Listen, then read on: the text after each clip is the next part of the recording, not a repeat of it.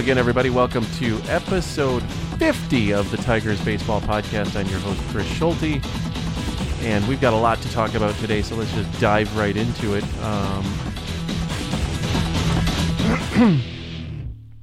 so, Detroit finished the regular season 77 and 85. That was three games better than what I thought they would. Um,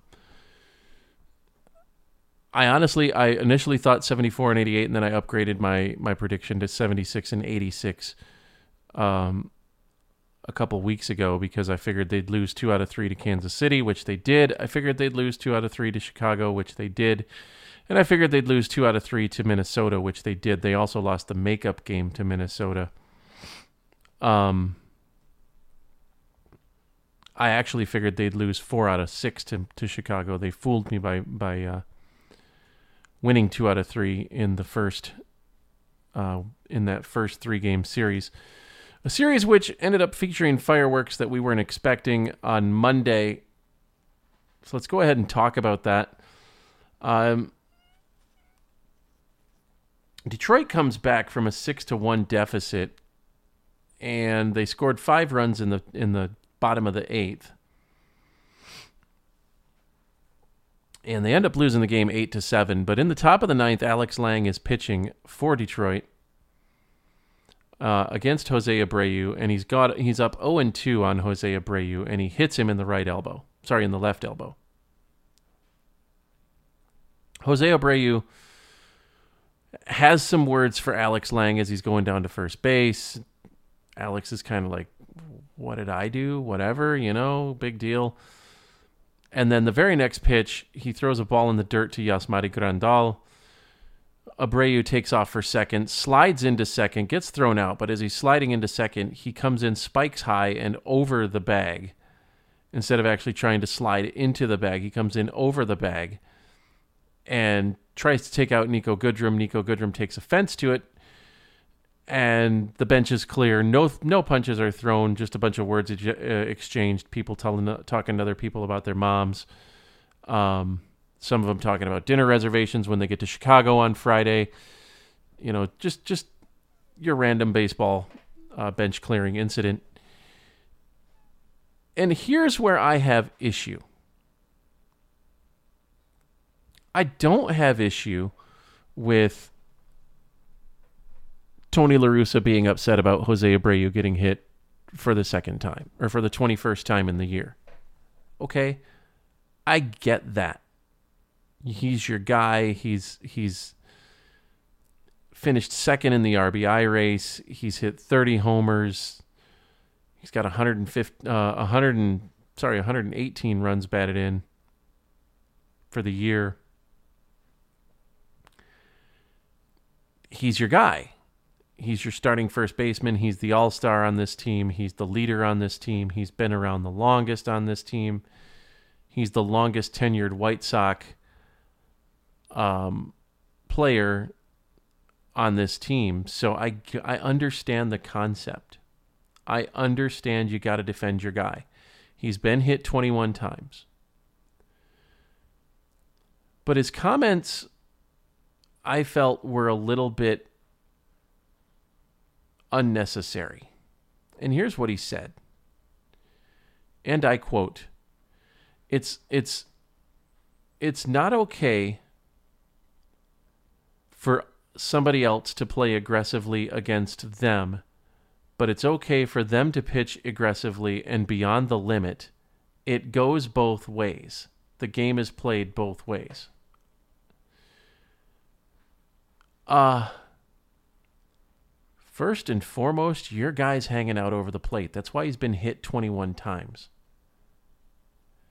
Secondly, if he's going to get hit, if he's going to lean out over the plate like that, wear some padding. Get an elbow guard, get a shin guard, get a little bit more padding in your helmet, whatever you've got to do. Put on a sleeve, a, a, a, a neoprene sleeve with some padding in it over your arm so that it doesn't get so you don't get your hand broken. Wear padded batting gloves. Whatever you have to do to protect yourself, if you're going to lean out over the plate, you're going to get hit. because guys are going to come inside.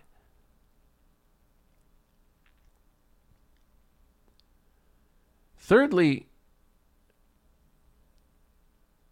when did Tony LaRussa become a girl? When did Tony LaRussa sit there and go, oh, well, we can't play aggressively against them, but they can play aggressively against us. They can pitch beyond the limit against us. It's against the rules to pitch inside. It's against the rules to slide over the bag like Abreu did since 2015, since Chase Utley and Ruben Tejada. Ask Ruben Tejada how good his career went after Chase Utley took him out in in the National League Division Series between the Mets and the Dodgers in 2015. Find him and ask him, Tony. Because I know he'll give you an answer. I know Mets fans will give you an answer. His career sucked after that. He never fully recovered from the broken leg that he got from Chase Utley in 2015. That's why the rule book has changed. And it specifically says that if you go in with your spikes high, it is an illegal slide. You can't take guys out the way you used to. It's nothing there's nothing wrong with taking the guy out like it, being old school. Hey look i'm all for old school baseball. I'm all for a guy pitches inside and hits your guy. You come inside and you drill the next the, the you drill one of their batters. Guy takes you deep and and and, and watches it go and and showboats a little bit around the bases. Next time he comes up he's wearing it Throws coming in from the outfield, runner coming home. That catcher should block the plate. He can't. Just like opposing runners can't slide into bases the way they used to because somebody got hurt. Buster Posey got hurt for the San Francisco Giants, missed almost a whole season because he blocked the plate legally. He blocked the plate properly and an opposing uh, an opposing player slid into him and broke his leg, took him out for the rest of the year. Buster Posey hasn't been the same since. Major League Baseball saw that. Oh, we can't have that happen to one of our star players. Let's change the rules. Now you can't block the plate until you get the baseball. It's the same way with sliding into second base. They had two incidences, one in 2011 and one in 2015, where players got hurt. The Mets would argue that in, in, in their case, the fact that Tejada got hurt could have cost them the possibility of going to the or the Mets would argue that it that it it it could have cost them the possibility to go to the World Series. They went in 2015 and it was fine. But they were down a man.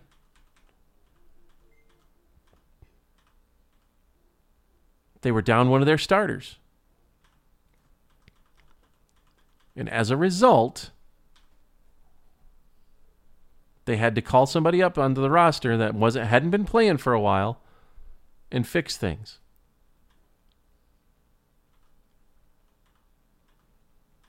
So baseball changed the rules as baseball is wont to do and as baseball is allowed to do. Tony LaRussa was too busy drinking in the in the Arizona Diamondbacks front office to to to notice that, I think. I, I really feel like like maybe he was just a bit out of touch there. Pitching it aggressively and beyond the limit. My eye. For Niko Goodrum's part, look, I can understand him getting upset. He's not even got an offer for the end of he's he's his contract is done after this season. He's no longer a Detroit Tiger after this season. He goes to arbitration, and if they choose to tender him an offer, they will to avoid arbitration. But he's on a one year deal. Jose Abreu is a multimillionaire. Niko Goodrum makes $675,000 a year. He's got a new baby. He's got a wife. He's had an uncertain, he's had an up and down season, not a very good season. He's been injured a lot this season. He doesn't know what his future is going to be. And for Jose Abreu to come sliding in and trying to take him out, could have possibly broken his leg. Yeah, I could see where he's upset. I could totally see where he's upset.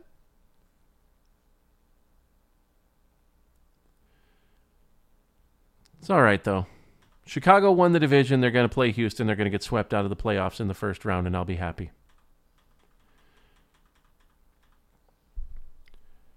Detroit loses that game eight to seven. So they had come back, but didn't complete the comeback. They lost two out of three to, to Kansas City last week, and those were those were run one run games. The two games they lost to Minnesota earlier this week were one run games as well, where they started to really get things going in the top of the ninth inning, but they just came up just a tiny bit short. Uh, game three against Minnesota on Thursday, the final game in in, in Minnesota this year. Uh, Detroit won it ten to seven. They were down uh, seven to two at one point. Came back and took the lead and, and held on for the win. Um,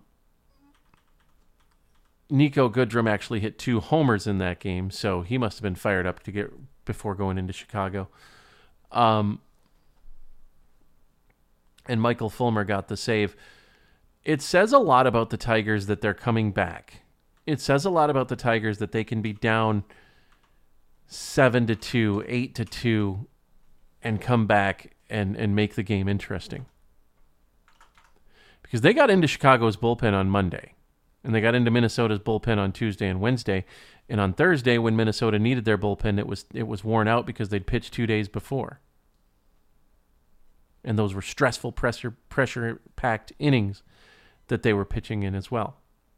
So good on them for for for getting into the pen and for making a game of it. Friday's game, not so much. Friday they go out and lose to Chicago eight to one. Yesterday they were up four to nothing. Sorry, three to nothing. No, they actually did go up four to nothing and uh, ended up losing five to four, courtesy of a two-run Yoán Moncada homer in the bottom of the eighth inning off of Kyle Funkhouser. Kyle Funkhouser only allowed six home runs in over 70 innings this year. Sadly, his last one that he allowed was a game winner. Today they won it 5 to 2.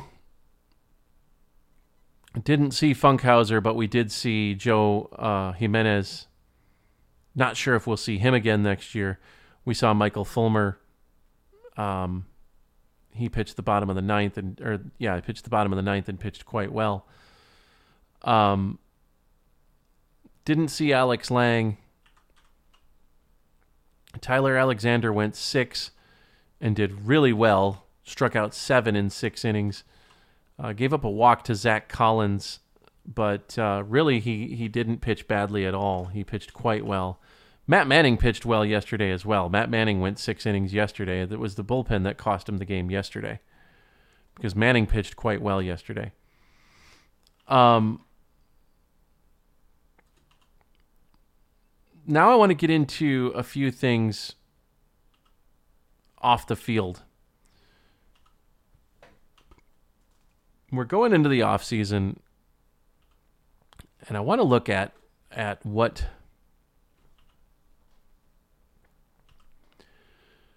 First of all, I want to make a case for AJ Hinch as manager of the year in the American League. He's not going to win it. Okay, Alex Cora will probably win it for the Red Sox based on the season they had last year and the season they've had this year, getting into the wild card round of the playoffs. If he doesn't win it, Scott Servais will win it for the Seattle Mariners, the the team that uh, finished with um, 89 wins this year uh, and nobody expected them to play that well. Uh, they were 89 and um, well, they would have been 89 and 73. So 16 games over 500. But let's think about what Detroit had in 2019 and 2020 and what they did with what they had in 2021. So in 2019 they lost 40 they won 47 games, lost 114. Their starting rotation in 2019 was Matthew on opening day. Now, was Matthew Boyd, Spencer Turnbull, Jordan Zimmermann, Matt Moore, and Tyson Ross. Starting rotation in 2020 Matthew Boyd, Spencer Turnbull, Ivan Nova, Jordan Zimmermann, and then it was kind of a toss up between Michael Fulmer, Daniel Norris, and Tyler Alexander. Basically, what happened is Daniel Norris would make a couple spot starts. Michael Fulmer was pitching three inning starts every every uh, every game last year when he pitched, and then either Daniel Norris or Tyler Alexander would piggyback off of that. Course, Zimmermann and Nova both get hurt, and uh, um, Casey Mize and Ter- uh, Tarik Skubal come up to finish off the year last year. Let's go back to 2018, shall we? The starting rotation on opening day in 2018 Michael Fulmer, Matthew Boyd, Jordan Zimmermann, Mike Fiers, and Daniel Norris. Let's take a look at who isn't with this team anymore. Jordan Zimmermann, Ivan Nova. This is off of the starting rotations for the last three years before 2021. Jordan Zimmermann, Ivan Nova, Daniel Norris, Mike Fiers. They're all gone. Matt Moore, Tyson Ross, they're gone. Michael Fulmer's in the bullpen. Matt Boyd and Spencer Turnbull have had season ending surgeries. Opening day rotation this year Spencer Turnbull, Daniel, uh, sorry, Spencer Turnbull, Matt Boyd, Julio Teheran, Casey Mize. Sorry, Julio Teheran wasn't even on this. Uh, yes, he was. Julio Teheran, Casey Mize, and Tarik Skubal. Spencer Turnbull didn't actually make the opening day roster because of COVID. So it was Matt Boyd, Julio Teheran, Casey Mize, Tarik Skubal, and um,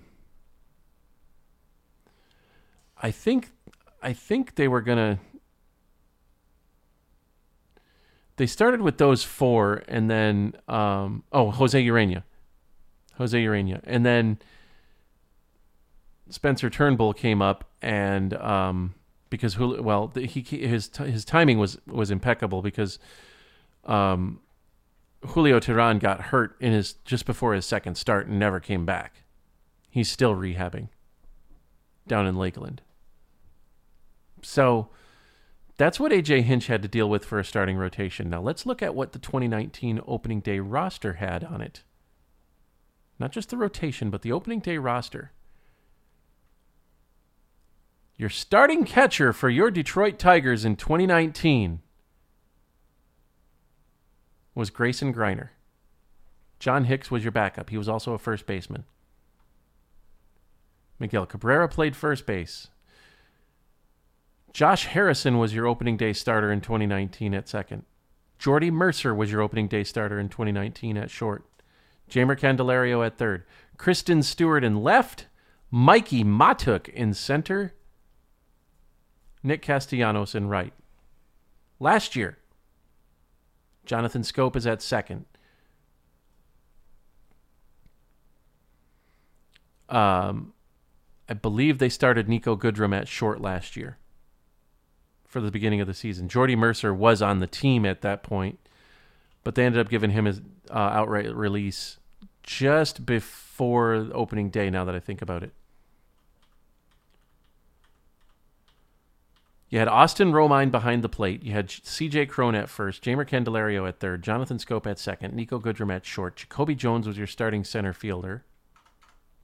Christin Stewart was your starting left fielder.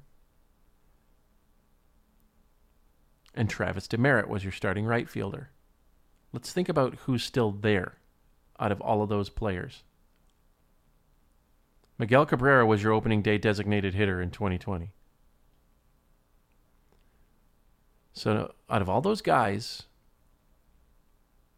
Niko Goodrum, Miguel Cabrera, Jonathan Schoop, Jeimer Candelario.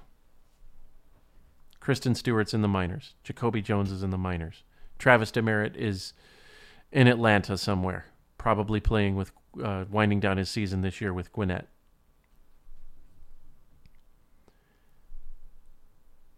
Austin Romine is is who knows where. He's not with the Tigers. Your opening day catching tandem this in 2021, Wilson Ramos and Grayson Greiner. Wilson Ramos is gone. He's with Cleveland. Grayson Greiner's in AAA Toledo. Your final catching tandem on the day on, in game 162 this year, Dustin Garneau and Eric Haase. Now, Eric Haase made the team, came up to the team last year and, and played pretty well, earned himself a spot on the opening day roster this year. Remember this year, at the beginning of the season, we were talking about, he didn't actually get an opening day spot, but we were talking about whether it was going to be Ramos, Greiner, Haase, or Rogers. Well, Rogers had Tommy John surgery, and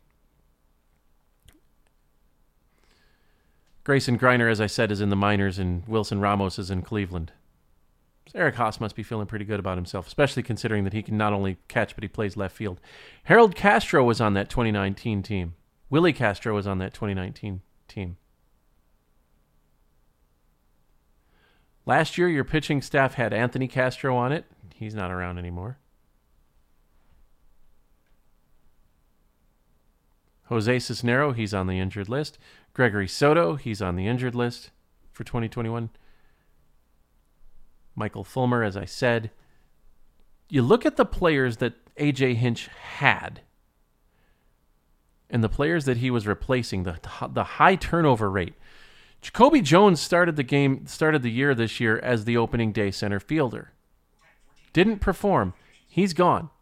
He's in the minors. He cleared waivers, but I don't know that Detroit's going to tender him an offer this year.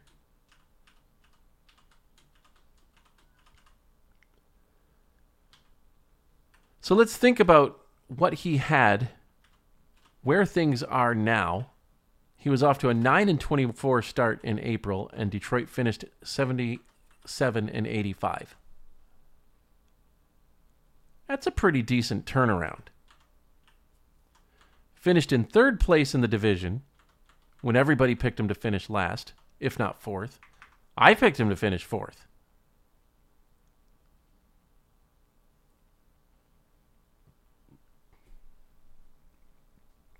Actually, I think I said they were going to have another last place finish because I figured Kansas City would do better than they did. I figured Minnesota would do better than they did. I thought it was going to be Chicago, Cleveland, Minnesota, Kansas City, Detroit. I was right on the first two. A little bit off on the last three. So I'm not expecting him to win Manager of the Year, but I'm ex- I'm hoping he gets some some consideration for it because he did a really good job with what he had.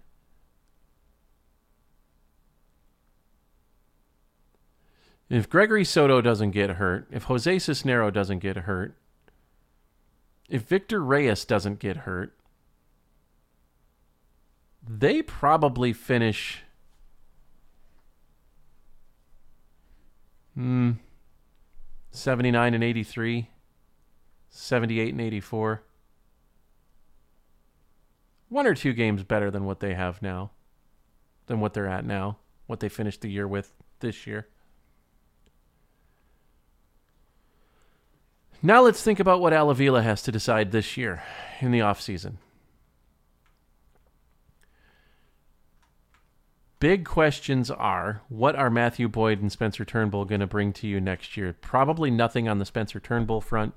Matthew Boyd says he expects to be ready. He expects to be ready by June. He says he's going to be pitching before June of next year. He had flexor tendon surgery on Monday.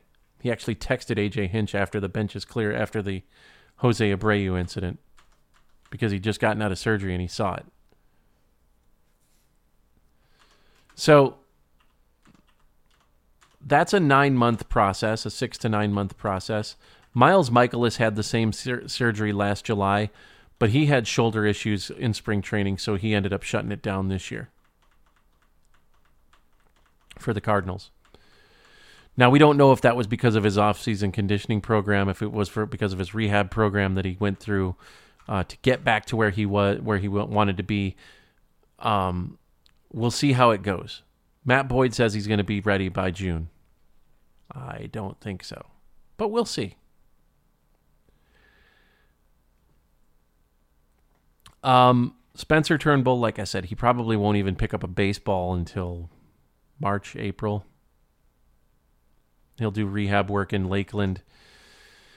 Um, might make a couple of rehab starts late August, early September of next year. We'll see. But I don't know. Tommy John surgery is such a crapshoot these days. You just never know how long it's going to take a pitcher. Not that, not that he can't still pitch effectively after he gets back from Tommy John surgery.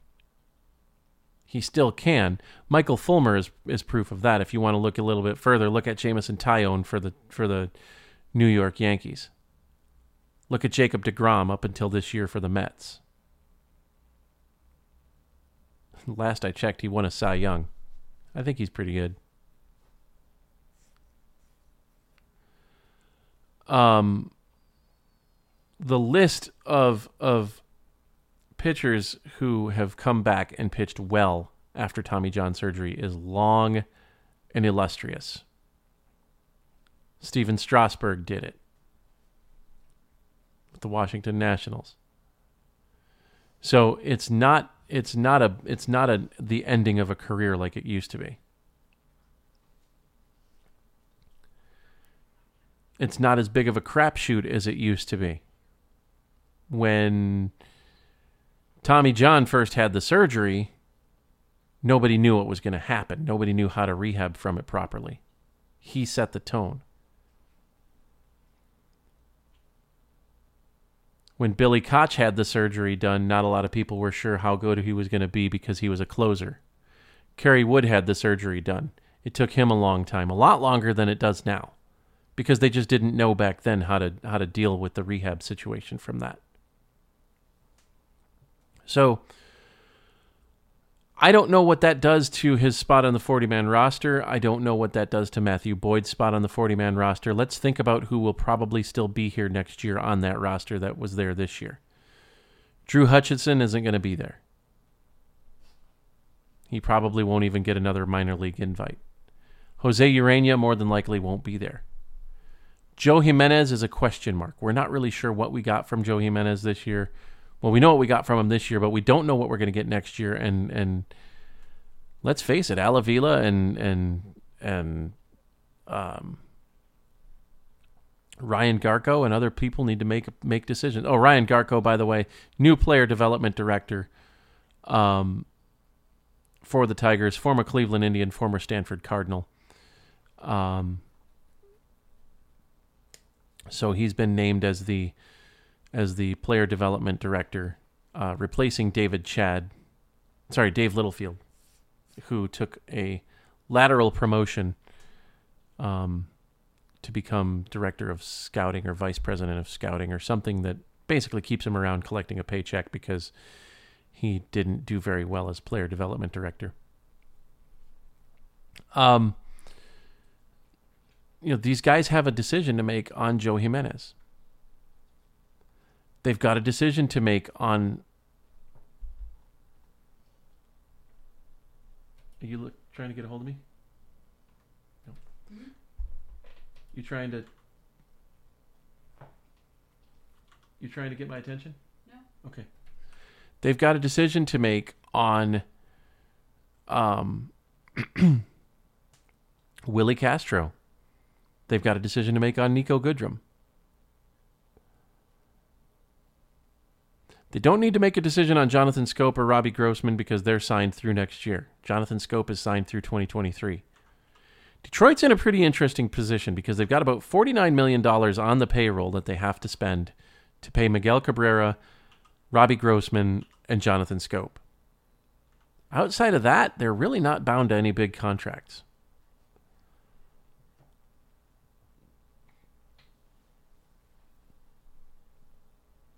Jeimer Candelario is up for arbitration this year. He's hit 42 doubles and 16 homers. I think he's pretty safe.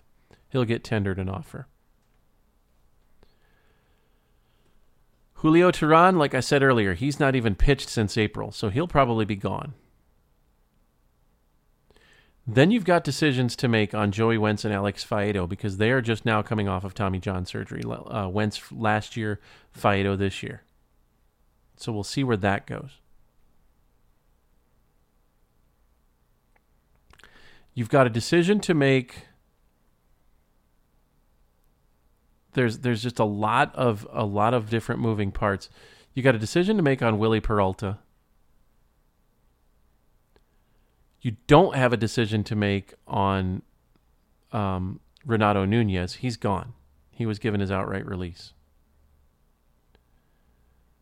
So Wily Peralta, Jose Ureña, Derek Holland probably won't be back. My guess is out of those three, Wily Peralta stays. I don't I just don't for whatever reason something just tells me that that Niko Goodrum's not going to get an offer this year. They're not going to tender him an offer. You've also got a decision to make on just uh, Dustin Garneau.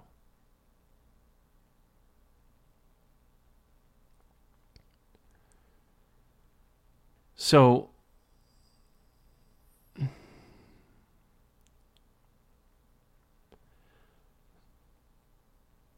you really have some flexibility in your 40 man roster, but in that same respect, you don't because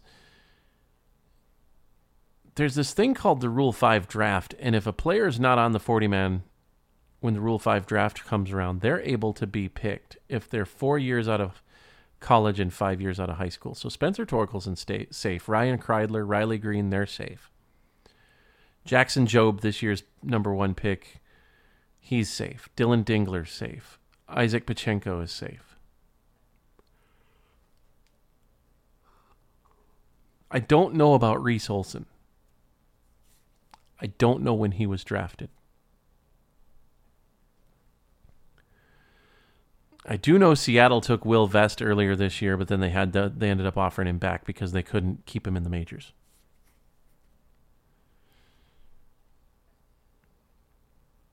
You've got other interesting moves to worry about this offseason. What do you do with Akil Baddoo? He ended up hitting 260 with 13 homers this year. What do you do with him? Do you send him down to AAA? Do you keep him up here knowing that Riley Greene is knocking at the door? Look, your outfield's pretty crowded. Derek Hill is going to stay in center field.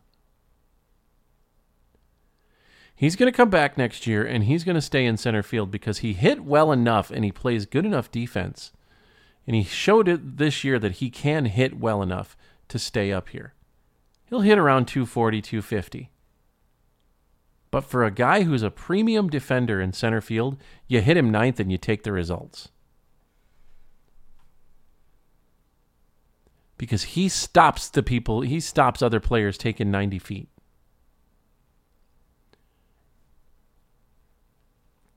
He covers ground and tracks down baseballs, and his his his defensive prowess is is second to none. He's an elite defender in center field. He's an above elite defender in center field.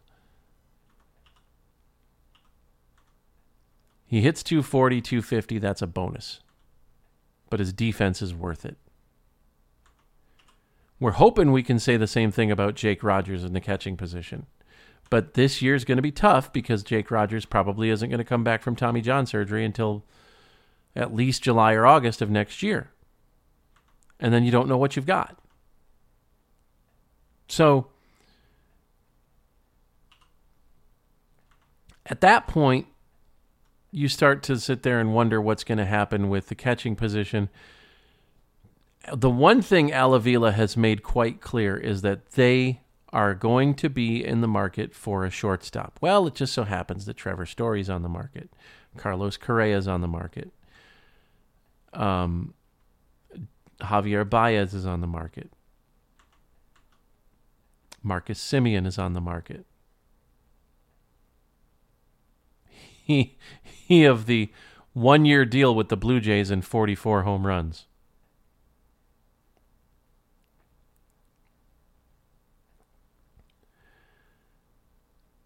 So, really, what we're looking at is Do they try to sign a big name? Do they promote Ryan Kreidler from within and leave everybody else out? Or do they trade for somebody? Catcher, I think you have to either sign a quality free agent, a high price free agent, or you have to go out and trade. Look at somebody, look at a team that's got a prospect that's coming up and go out and trade and get like like Baltimore's got Adley Rutschman. Trade for him trade for the catcher that's currently in Baltimore. But what are you going to have to give up for him because the Orioles know who who they've got in the wings and they know who they've got right now and they know what you have and what what you need.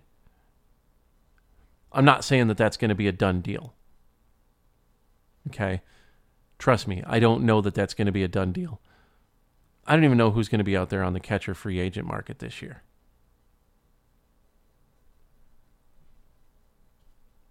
You look at Atlanta. Atlanta's got a, a, a decent catching prospect coming up.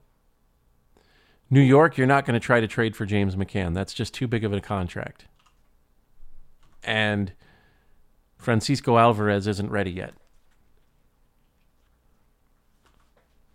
You can't really trust what you've got right now because Grayson Greiner is so so. Dillon Dingler hasn't proven himself beyond double A.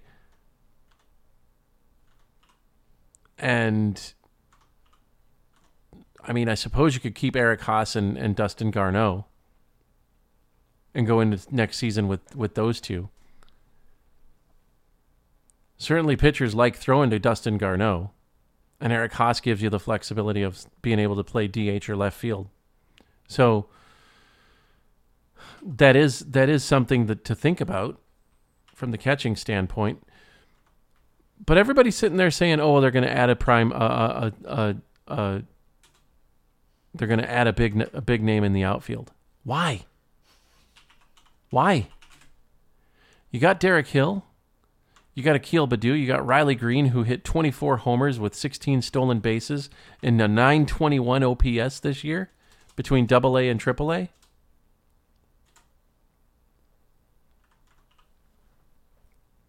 Drew 66 walks. Yeah, he struck out 150 times, but he just turned 21 last week.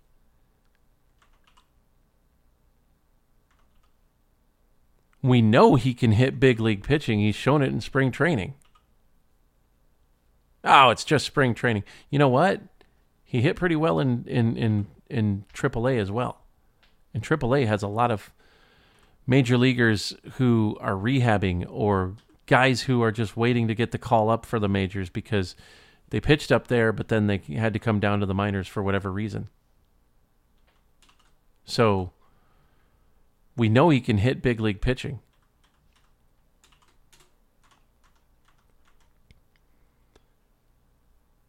So when you got a guy that can hit 20 home runs in a in a in a 144 game season, sorry, 140 game season, 22 more games, that's 5 6 more homers.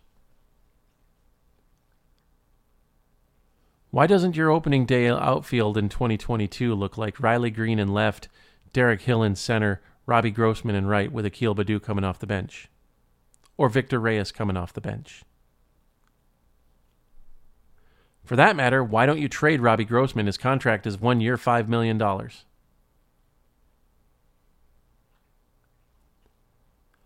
It's a low price contract. Trade him for a prospect. And then you can bring Akil Baddoo in and right, or Victor Reyes in right, with Greene in, in left, and Hill in center. Spencer Torkelson, 238 in AAA.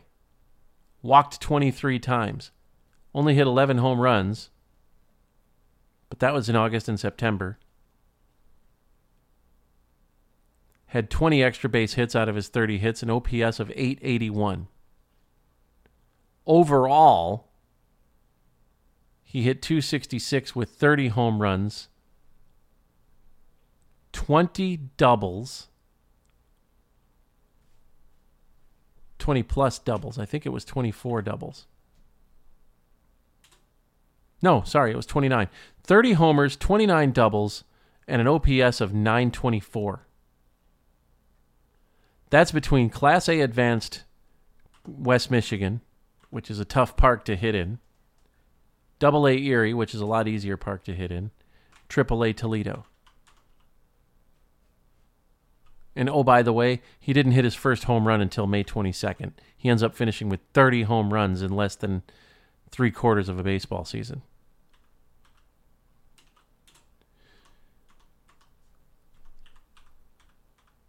So, which, where's the big name bat? What do you need a big name bat for?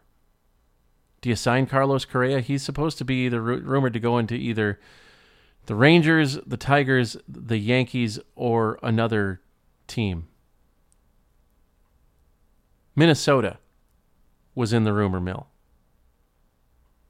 I don't see him going to Minnesota.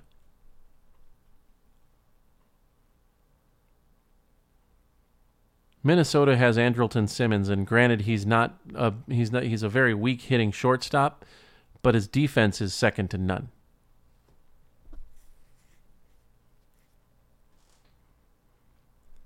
What Andrelton Simmons is to Minnesota at shortstop is what Derek Hill is to Detroit in center field. I don't see Correa coming to the Tigers. I don't see the Tigers signing Correa or Baez or Story. I really don't.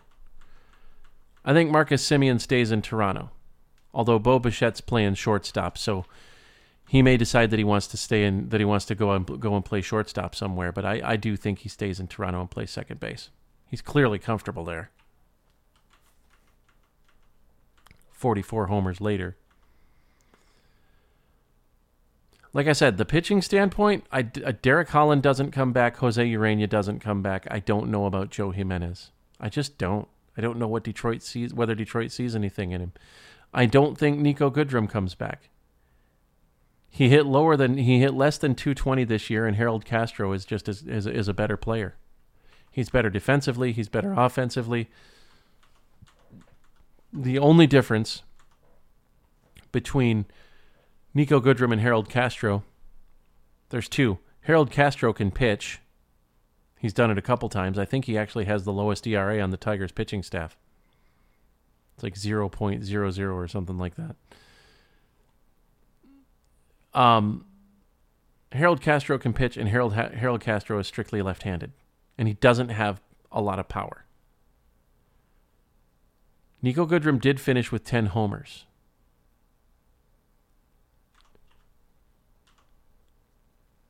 But I just don't see enough in his game. His defense has suffered since he moved to shortstop specifically and stopped playing a, a super utility role. And his offense is just his his when he's when he's at the plate, you just cringe because he's just not gotten it together. And this is his fourth year in the league. He still hasn't managed to figure it out. He was injured a lot this year, but that's a that's that's going to go against him if when he comes if if he decides to go to arbitration with Detroit, if Detroit doesn't uh, if Detroit says, "Well, we'll we'll we'll we'll tender you an offer," and he says, "No, I don't want that offer. This is what I want," and then Detroit says, "Well, we're going to go to arbitration about it," he's going to lose. I don't see him doing that. I just don't see I don't see Detroit tendering him an offer. I see him just going somewhere else. And good luck to him if he does.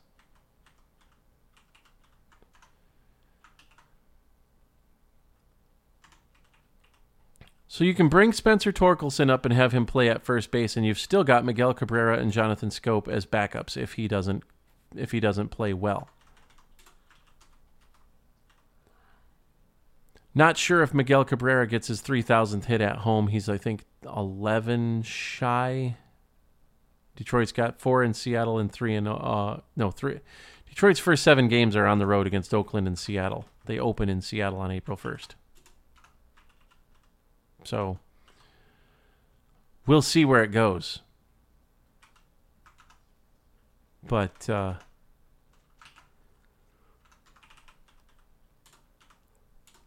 I don't see I don't see him getting his 3000th career hit in Seattle or in Oakland. It would be nice to see him get one of those milestones at home. He did not get to 600 doubles this year. He'll get there next year. He's like three away. So it'll be okay for that'll be fine.